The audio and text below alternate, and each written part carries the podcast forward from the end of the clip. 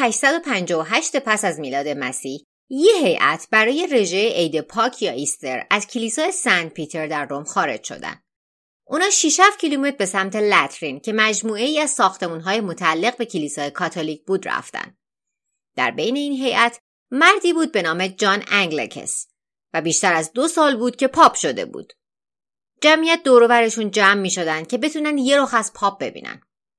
اما در طی این رژه اتفاقی غیر مترقبه افتاد.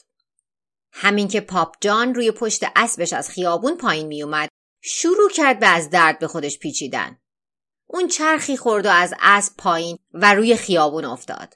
رژه متوقف شد. همه به سمت پاپ هجوم آوردن. اما دلیل این درد شکمی، بیماری یا غذایی که خورده بود نبود. پاپ درد زایمان داشت. شهروندان و روحانیون رو متوجه شدند که این فقط یه معنی می‌تونه داشته باشه. پاپ جان در حقیقت یه زن بود. بعد از اینکه خودشو مرد جا زده بود تا از مدارج روحانیت در روم بالا بره، اون اولین و تنها پاپ مونث در دنیا شده بود. اما داستان پاپ جان یا بهتره بگیم پاپ جوان داستان سرراستی نیست. بعضیا معتقدند که تاریخ تمام تلاشش رو برای حذف اون انجام داده. چون که می‌تونسته بزرگترین تهدید برای وجهه کلیسای کاتولیک باشه.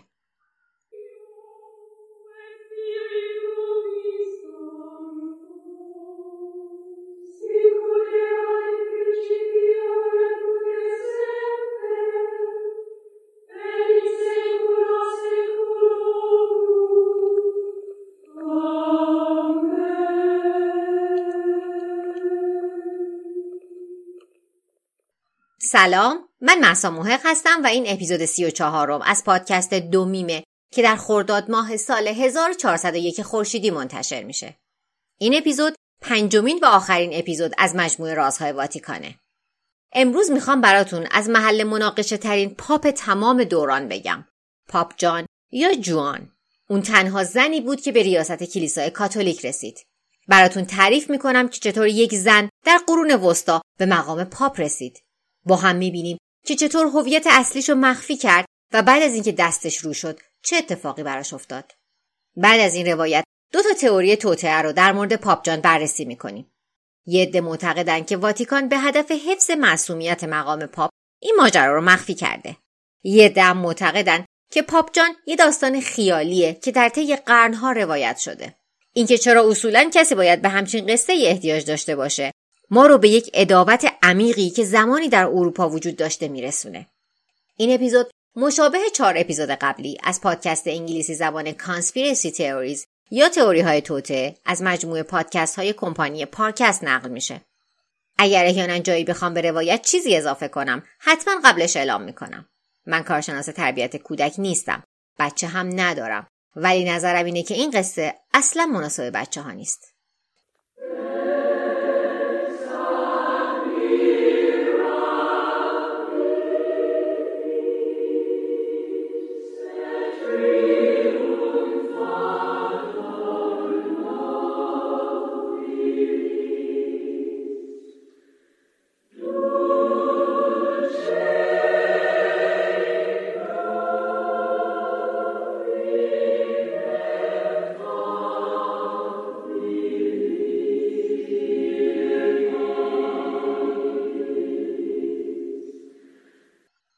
اوایل قرون وسطا حدوداً از قرن ششم تا سال هزار پس از میلاد مسیح تغییرات وسیع مذهبی و فرهنگی اروپا رو درنوردید.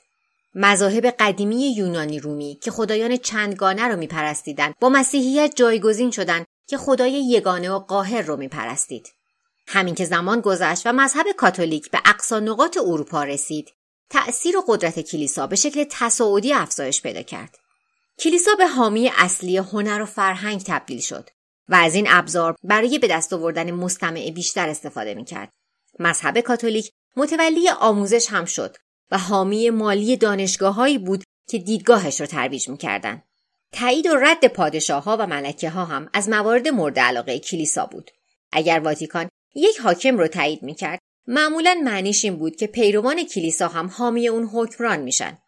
کم کم مقام پاپ قدرتی پیدا کرد که می‌تونست روی تصمیمات سلطنت اثر گذار باشه و از نهاد قدرت بخواد که منویاتش رو اجرا کنه و اگر ازشون اطاعت نمی‌کرد اونا رو از کلیسا ترد می‌کردن. حتی افرادی که مذهبی نبودن هم باید مشارکت می‌کردن. در اون زمان در اروپا مردم باید ده درصد درآمد سالیانشون رو به کلیسا می‌دادن. و از اونجایی که واتیکان معاف از مالیات بود قدرت فراوان کلیسا مترادف ثروتی عظیم بود. اینجوری خلاصه کنم. بسیاری پاپ رو قدرتمندترین فرد در اروپا می‌دونستند مسیحیان اولیه معتقد بودند که عیسی مسیح شخصا سنت پیتر رو در سال سی‌ام پس از میلاد به عنوان اولین پاپ انتخاب کرده. بعد از سنت پیتر 265 مرد به این مقام رسیدن. هر دوازده حواری که مسیح انتخاب کرده بود هم مرد بودن. برای ادامه این رسم کلیسا میگه که هرگز هیچ زنی به مقام پاپ نرسیده. این رسم با این قضیه سازگاره که هیچ زنی هرگز کشیش نمیشه چون که کشیش ها قراره تصویر مسیح رو یادآوری کنن و به نظر کلیسا سخته که یک زن بتونه این تصویر رو بسازه. تا امروز همین امر تغییر چندانی نکرده. در سال 1994 پاپ ژان پل دوم سندی رسمی به اسم اوردینا تزیو ساچردوتالس منتشر کرد. پاپ در این سند میگه که کلیسا هیچ اختیاری نداره که زنها رو به مقام کشیشی برسونه و این تصمیمیه که باید توسط همه مؤمنان به کلیسا گرفته بشه. اما یه نفر در تاریخ هست که از این رسم پیروی نکرده. البته کسی از این سرپیچی باخبر نبود تا اینکه دیگه خیلی دیر شده بود. پاپ جوان کنار هم گذاشتن جزئیات سالهای اولیه زندگی جوان کار آسونی نیست. تناقضات زیادی در روایت ها وجود داره و حقیقت اینه که جزئیات خیلی کمی هم در موردش وجود داره. بر اساس داستانی از زندگیش که بیشتر از همه تکرار شده، جوان در ابتدای قرن نهم میلادی متولد شده. در شهر ماینس آلمان. وقتی زن جوانی بوده با معشوقش که تاریخ نمی‌دونه که کی بوده به شهر آتن یونان سفر می‌کنه. اونجا بوده که به سرشون می‌زنه که جوان رو به عنوان مرد جا بزنن. با یه لاپوشونی درست و حسابی اون می‌تونست که تحصیلات درست و حسابی داشته باشه. در زمان جوان بیشتر زنها نمی‌تونستن تحصیلات خوبی داشته باشن. سواد خوندن و نوشتن امتیاز ویژه زنان ثروتمند بود. همینم برای این بود که اون زنا همسر و مادر بهتری باشن. اگه زنی اصرار می‌کرد که تحصیلات بهتری داشته باشه، بهترین مسیر موجود راهبه شدن بود. اما برای جوان که نمی‌خواست تارک دنیا بشه و باکرگی پیشه کنه راهبه شدن یه گزینه نبود. جوان یا جان اسمی که بعدا بهش معروف شد در حوزه های مختلفی از دانش استاد شد. از جمله علوم مقدماتی یا لیبرال آرتس اما موضوعی که توش واقعا عالی بود مذهب بود. همین که بیشتر و بیشتر در مورد مذهب کاتولیک مطالعه می‌کرد مشوقش درست اون رو به میون سرنوشتش برد. شهر ابدی روم. اندیشمند دوره رونسانس بارتولومیو پلاتینو نوشته که جوان در روم به سرعت پله های ترقی رو طی کرد. اون گفته که افراد خیلی کمی بودند که در تسلط بر متون می‌تونستند باهاش برابری کنن. با همین آموخته ها و مطالعه ها و مجادلاتش با سایر اندیشمندان احترام و اعتبار زیادی به دست آورده بود. آوازه جان انگلکس با استعداد در تمامی شهر پیچید. در نهایت کلیسا اندیشمند جوان رو به عنوان منشی دادگاه کلیسا انتخاب کرد و خیلی زود بعد از اون جان کاردینال شد. در سلسله مراتب کلیسای کاتولیک مقام کاردینال ها تنها یه قدم از پاپ پایین تره و مسئولیت اصلیشون دادن مشاوره به پاپه و وقتی که زمانش می‌رسه باید در انتخاب پاپ بعدی مشارکت کنن. خیلی زود پاپ لئوی چهارم در سال 855 بعد از میلاد از دنیا رفت و کاردینال ها که حالا جان انگلکس هم بینشون بود جمع شدند که پاپ بعدی رو انتخاب کنن. کاندیدای مطلوب کسی بود که نه تنها احترام اونا رو به دست آورده بلکه درکش از انجیل هم بینقصه. دو سوم کاردینال ها باید رأی به آدمی می‌دادند که لیاقت این رو داشته باشه که نماینده خداوند روی زمین باشه. اونا جان انگلکس رو انتخاب کردن و در نتیجه افسانه ها میگن که جوان یا جان در سال 855 بعد از میلاد مسیح به مقام پاپ می‌رسه. اما مخفی کردن هویت اصلیش نیازمند استراتژی پیچیده و خودداری زیادی بود. جوان در تمام لحظات دوران پاپ بودنش داشت به مرد بودن تظاهر می‌کرد. البته بجز مواقعی که با معشوقش که باید در روم مونده باشه نرد عشق میباخت. اما تو سال آخر پاپ بودنش این تظاهر کردن دیگه خیلی سخت شد. چون که پاپ قصه ما حامله شده بود. حالا دیگه لوجستیک این ماجرا خطرناک شده بود. اول از همه این که باید شکم در حال بالا اومدنش رو قایم می‌کرد. و البته که لباس های گشاد پاپ این مسئله رو آسون می‌کرد. اما حتی اگه حاملگیش رو هم مخفی می‌کرد بالاخره روز موعود می‌رسید. روز تولد بچه. در سال 858 پس از میلاد مسیح جان و روحانیون در رکابش در خیابونای شهر روم رژه می‌رفتن. مردم به سمتشون میومدن تا بتونن نگاهی به پاپ بندازن. اولش هیچی در این رژه عید پاک آنورمال نبود تا زمانی که پاپ از روی اسبش افتاد و از شدت درد به خودش پیچید و انقباضات زایمان به سراغش اومد.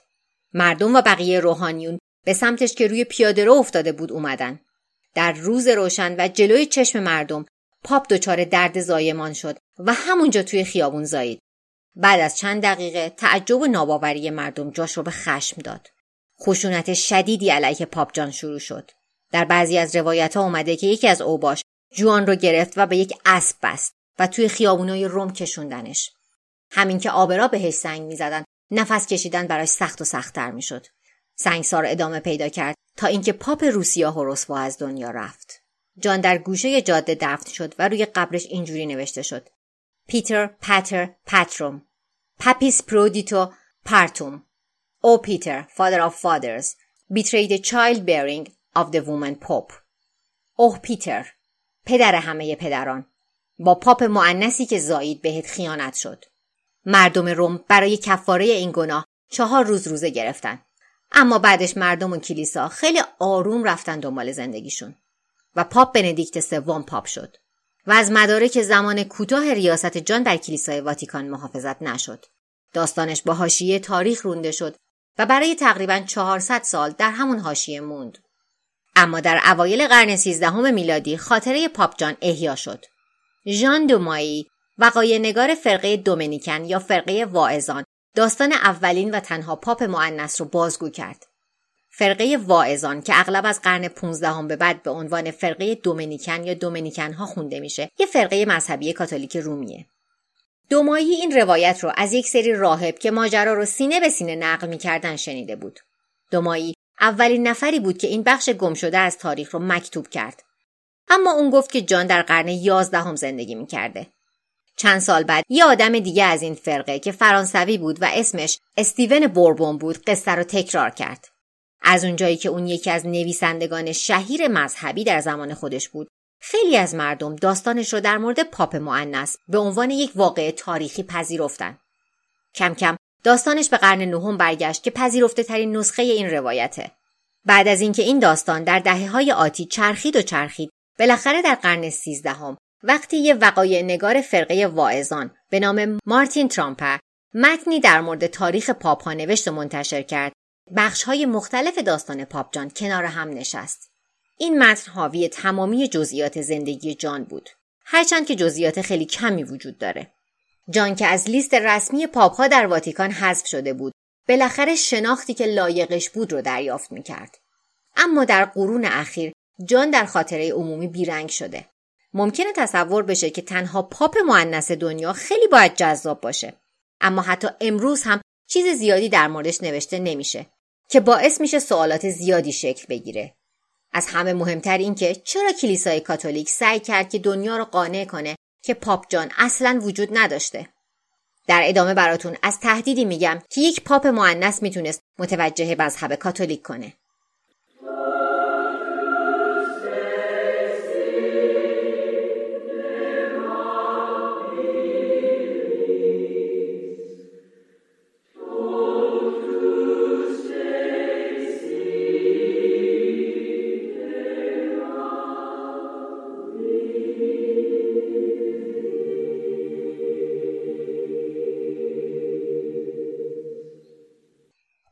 قرن نهم میلادی یه زن متولد آلمان به نام جوان خودش رو به جای مرد جا زد که بتونه تحصیل کنه.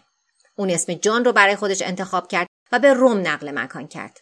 پله های ترقی رو در سلسله مراتب روحانیت طی کرد و بالاخره در سال 855 میلادی پاپ شد. به جز معشوقش کسی رازش رو نمی‌دونست. تا اینکه در رژه عید پاک درد زایمان به سراغ جوان اومد و رازش برملا شد. به خاطر همین هم سنگسار و کشته شد. در سالهای بعد از این واقعه هیچ مدرکی دال بر وجود جان نبود.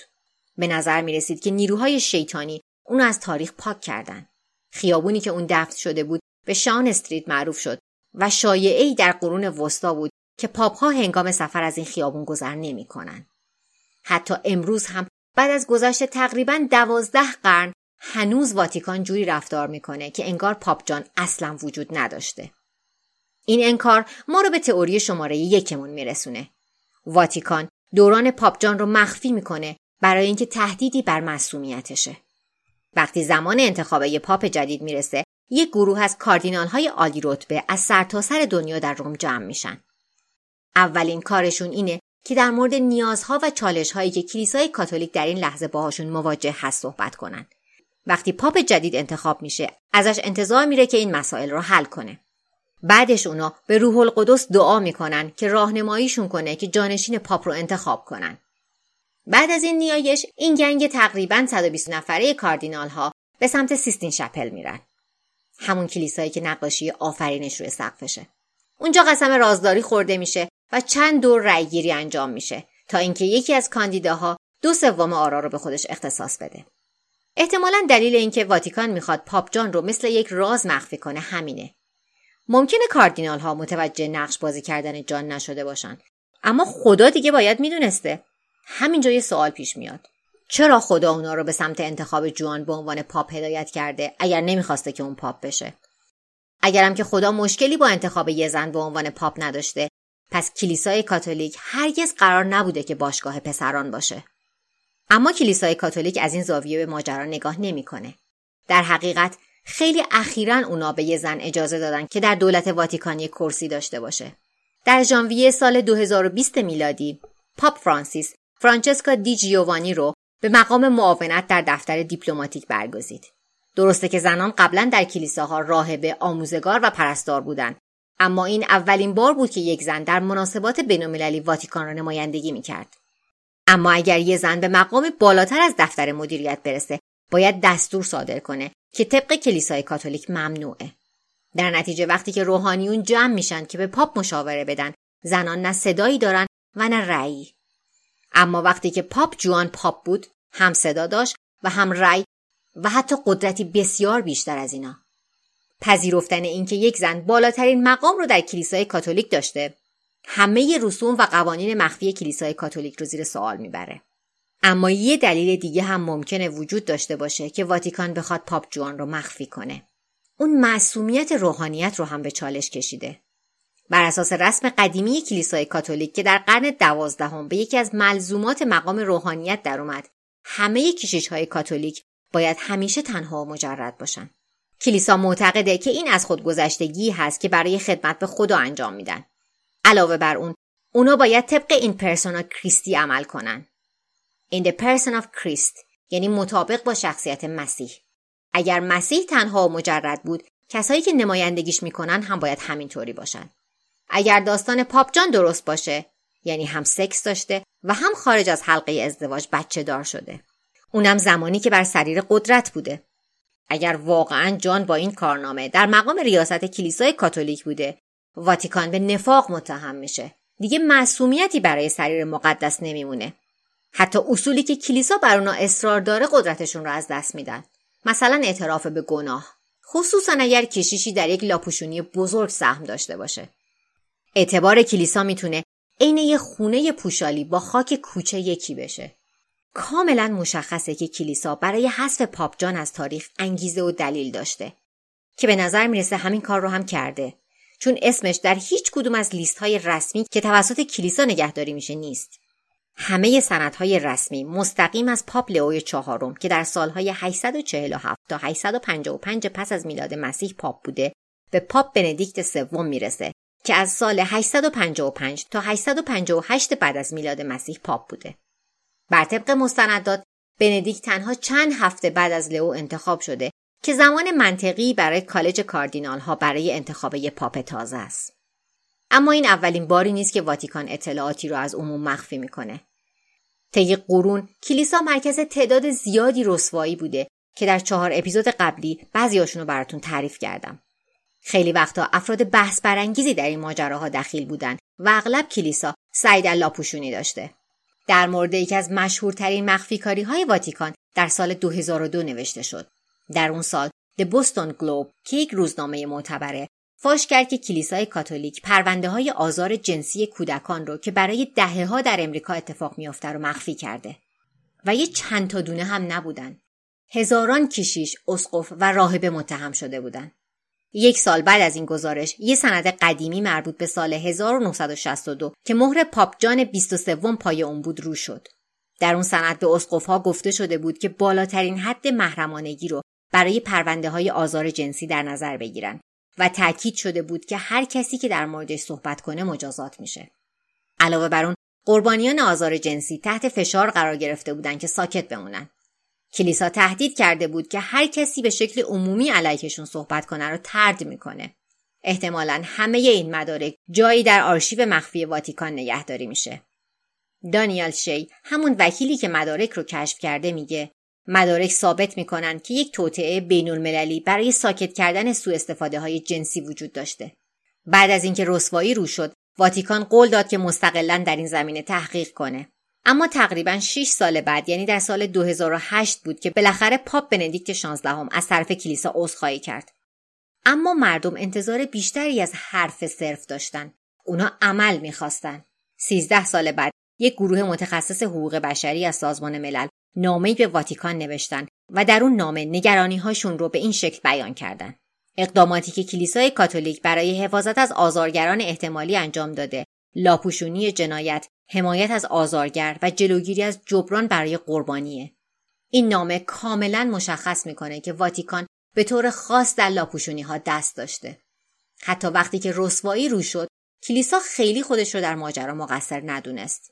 با نگاهی به رسوایی سوء استفاده جنسی و سایر روابط مشکوک واتیکان مثل مناسباتش با موسولینی و حمایت آشکار اونا از رژیم فاشیستش که به جنگ جهانی دوم ختم شد مشخص می‌کنه که حتی کلیسای کاتولیک هم آری از گناه نیست.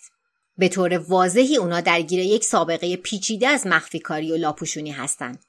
اما بازم نمیشه کاملا مطمئن شد که اونا خواستن که پاپ جان رو به طور کلی از صحنه روزگار محو کنن. پاپ جان یه شخصیت تاریخی مهم بوده و هزاران نفر ممکن بوده داستانش رو بنویسن. اما از عواست قرن هشتم میلادی تا قرن سیزدهم حتی یک کلمه هم در موردش نوشته نشده. برای واتیکان تقریبا غیر ممکن می بوده که تک تک مستنداتی که در مورد پاپ جان وجود داره رو برای 300 سال نابود کنه. ممکنه بشه این نبود مدارک رو به جنسیت زدگی ربط داد. تاریخ در اون زمان به وسیله مردان ثروتمند صاحب نفوذ ثبت می شده معنیش اینه که واتیکان می‌تونسته ارتباطاتی با صاحبان قلم داشته باشه و براش آسون بوده که روایت تاریخ رو کنترل کنه. مثل بقیه چیزایی که در اون زمان در اروپا تحت کنترلش بوده. انگیزه بیشتر از کافی هم برای این مخفی کاری وجود داشته. اگر پاپ جوان واقعا وجود داشته باشگاه اختصاصی پسران کلیسا زیر سوال می‌رفت و ممکن بود باعث بشه که مردم از خودشون بپرسن که آیا خدای کلیسای کاتولیک کاملا بری از اشتباهه؟ اینکه مستندات مستقیم زیادی مبنی بر اینکه کلیسا پاپژوان رو مخفی کرده وجود نداره خیلی شک کننده نیست. حتی با وجود اینترنت هم اونا تونستن بسیاری از رازهای تاریکشون رو مخفی نگه دارن. مخفی کردن پاپ جان از موتورهای جستجو که دیگه براشون یه بازی بچگونه است. سازندگان پادکست رفرنس این اپیزود. به باورپذیر بودن این توطعه و نزدیکیش به حقیقت امتیاز هفت از ده دادن.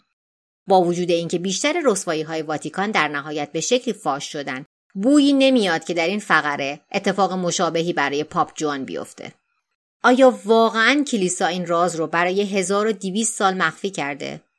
اگر واتیکان داره واقعیت رو در مورد جان میگه باید توجهمون رو به سمت تئوری بعدی که در این زمینه وجود داره معطوف کنیم. شاید داستان پاپ جان خودش لاپوشونی یه واقع دیگه باشه و اصلا وجود خارجی نداشته. در ادامه براتون تعریف می‌کنم که چجوری مستندات پاپ جان ممکنه ریشه در روم باستان داشته باشه.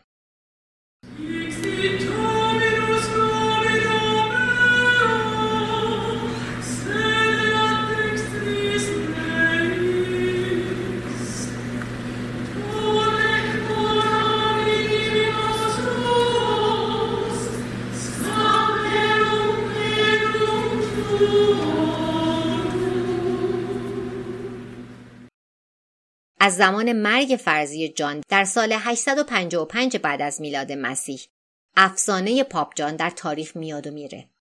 بعضیا معتقدن که واتیکان از قصد وجودش رو انکار می‌کنه.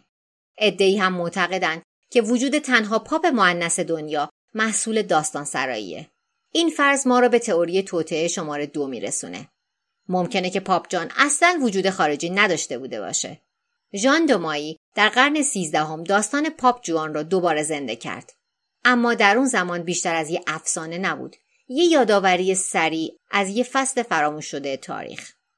اما 300 سال بعد اقتدار پاپ زمان به چالش کشیده شد و ناگهان پاپ جوان به عرصه برگشت.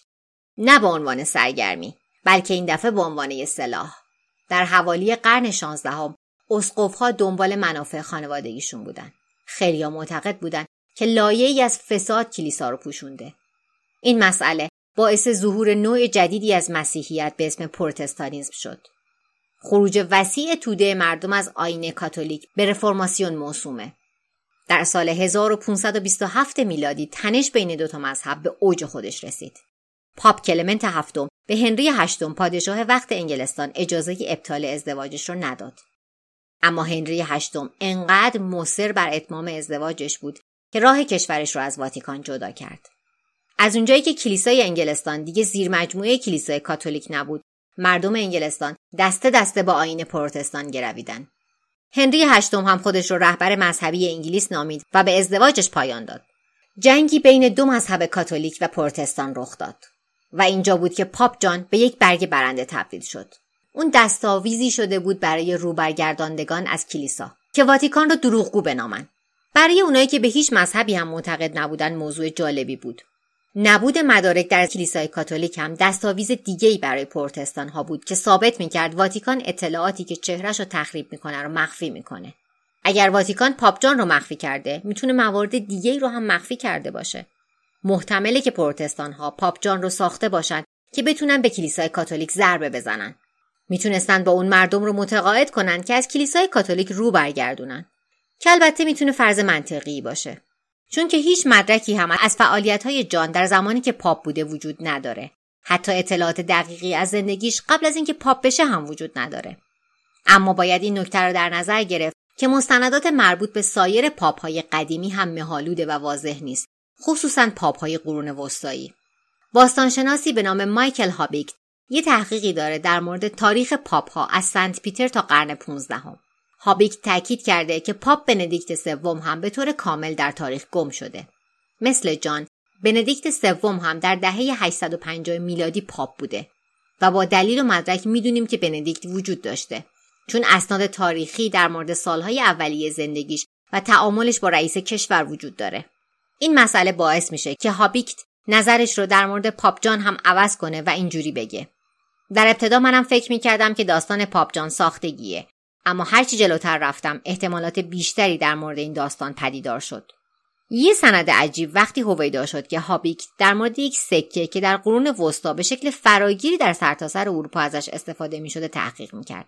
سکه مربوط به زمانی بین 872 و 822 میلادیه و حروف اسم پاپجان هشتم روش حک شده. احتمالا سکه همون زمان که پاپ شده یعنی سال 872 ضرب شده. اما وقتی که سکه بررسی شد مشخص شد که مال چند سال جلوتره. بین سالهای 856 و 858 هابیکت متوجه شد که شکل حروف کمی متفاوته. از اونجایی که در اون زمان پاپجان هشتم هنوز در مسند قدرت نبود و پاپجان هفتم قبلی 150 سال پیش از اون در رأس سریر مقدس بود هابیکت نتیجه گرفت که این سکه در دوران پاپجان قصه ما ضرب شده. مستندات اما به سکه ختم نمیشه. با استناد به نویسندگان زندگی پس از پاپ جان. در قرن 16 و 17 اشاره های زیادی به کلیسای جامع در شهر سینا ایتالیا وجود داره. جایی که احتمالا مجسمه نیمتنه پاپ جان اونجا بوده. اگه امروز کسی بخواد نگاهی به این شواهد بندازه شانسی نداره. چون با استناد به روایت ها مقامات کلیسا خیلی سریع دستور دادن که این مجسمه به نیمتنه پاپ زکری تغییر شکل داده بشه. که از 741 تا 752 پاپ بوده. یه حقیقت تاریخی دیگه هم وجود داره که می‌تونه از این تئوری نشأت گرفته باشه. بعد از اینکه جنسیت پاپ جان افشا شد، واتیکان وسیله ای ساخت که از بروز دوباره این مشکل جلوگیری بشه. کلیسای صندلی طراحی کرده بود که در نشیمنگاهش یه سوراخ وجود داشت. از این صندلی در طی مراسم تاجگذاری پاپ در قرون وسطا استفاده می شده. بعد از اینکه پاپ جدید انتخاب می شده روی این صندلی نشونده می شده و همه کاردینال ها به نوبت بررسی می کردن که مطمئن بشن که پاپ جدید قطعا مرده. وقتی که تایید می کردن که چیزی که دنبالش بودن رو دیدن کاردینال ها این جمله رو می گفتن. تستیکولس habet ebene penedente که ترجمه خیلی شلوولش این میشه که البته با عرض معذرت تخمهایی که او داره و به خوبی آویزونه مشخصه که اگر صندلی در 855 بعد از میلاد مسیح وجود داشت پاپ جوان نمی‌تونست از این آزمایش سربلند بیرون بیاد. یا شایدم این صندلی بعد از افتضاحی که سر پاپ جان به وجود اومده بود ساخته شده. که مطمئن بشن که دیگه هیچ زنی نمی‌تونه به واتیکان نفوذ کنه. خصوصا که اولین ادعای وجود این صندلی در سال 1099 بعد از میلاد مسیح شنیده شده. که خیلی از زمان پاپ جان دور نیست. عجیب و غریبه اما در کتاب باورهای غلط در مورد قرون وسطا Misconceptions about the Middle Ages نوشته استیون هاروس و بایرون ال گریزبی هر شکی رو در مورد این صندلی از بین می‌بره. کتاب میگه که این صندلی توالت بوده و پاپ روی اون میشینه که بهش یادآوری بشه که از خاک و مدفوع برخواسته. یعنی که محکوم به طبیعت انسانه. اما به نظر می‌رسه که اینا توجیهاتی برای پوشوندن دلیلیه که برای استفاده از صندلی از ابتدا وجود داشته. این صندلی نیمتنه کلیسای جامعه سینا و سکه کذایی ذهن آدم رو به این باور میرسونه که پاپ جان واقعا بر مسند کلیسای کاتولیک نشسته بوده.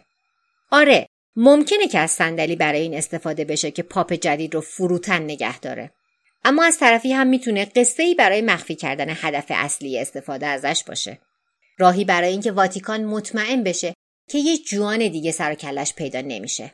سازندگان پادکست مرجع این اپیزود به تئوری که میگه پاپ جان وجود خارجی نداشته امتیاز سه از ده دادن. اما در نهایت نمیشه نتیجه گرفت که وجود داشته یا وجود نداشته. زندگی پاپ جان که در قرن سیزدهم نوشته شده جزئیات متناقضی داره. و از طرفی می‌دونیم که پروتستان ها از این داستان به عنوان وسیله‌ای برای انتقاد از کلیسای کاتولیک استفاده کردند. اما به نظر می‌رسه هرچه که آدمهای بیشتری در مورد پاپ جان تحقیق کردند شواهد بیشتری مبنی بر وجودش پیدا کردن. سخته که باور کنیم که واتیکان تونسته باشه پاپ جان رو برای حدود 1200 سال مخفی کنه. اما تلاش برای اینکه در نهایت بفهمیم آیا یه پاپ معنس در قرون وسطا وجود داشته یا نه بیشتر شبیه آب در هاون کوبیدنه. و همونطوری که اشاره شد جان تنها پاپی نیست که در بیوگرافی رسمی پاپ ها از قلم افتاده. اما میشه اینجوری هم گفت که دلیل اینکه این داستان مرتب به کانون توجه برمیگرده اینه که دوست داریم که حقیقت داشته باشه. هرچی که نباشه پاپ جان نمادی از موانعیه که زنان باهاش مواجه شدن و هنوزم دارن باهاش مواجه میشن فقط و فقط برای اینکه برابر با مردان باشن. جوان قطعا از زمونش جلوتر بود و از خیلی لحاظ دنیا هنوزم در تلاشه که به گرد پاش برسه.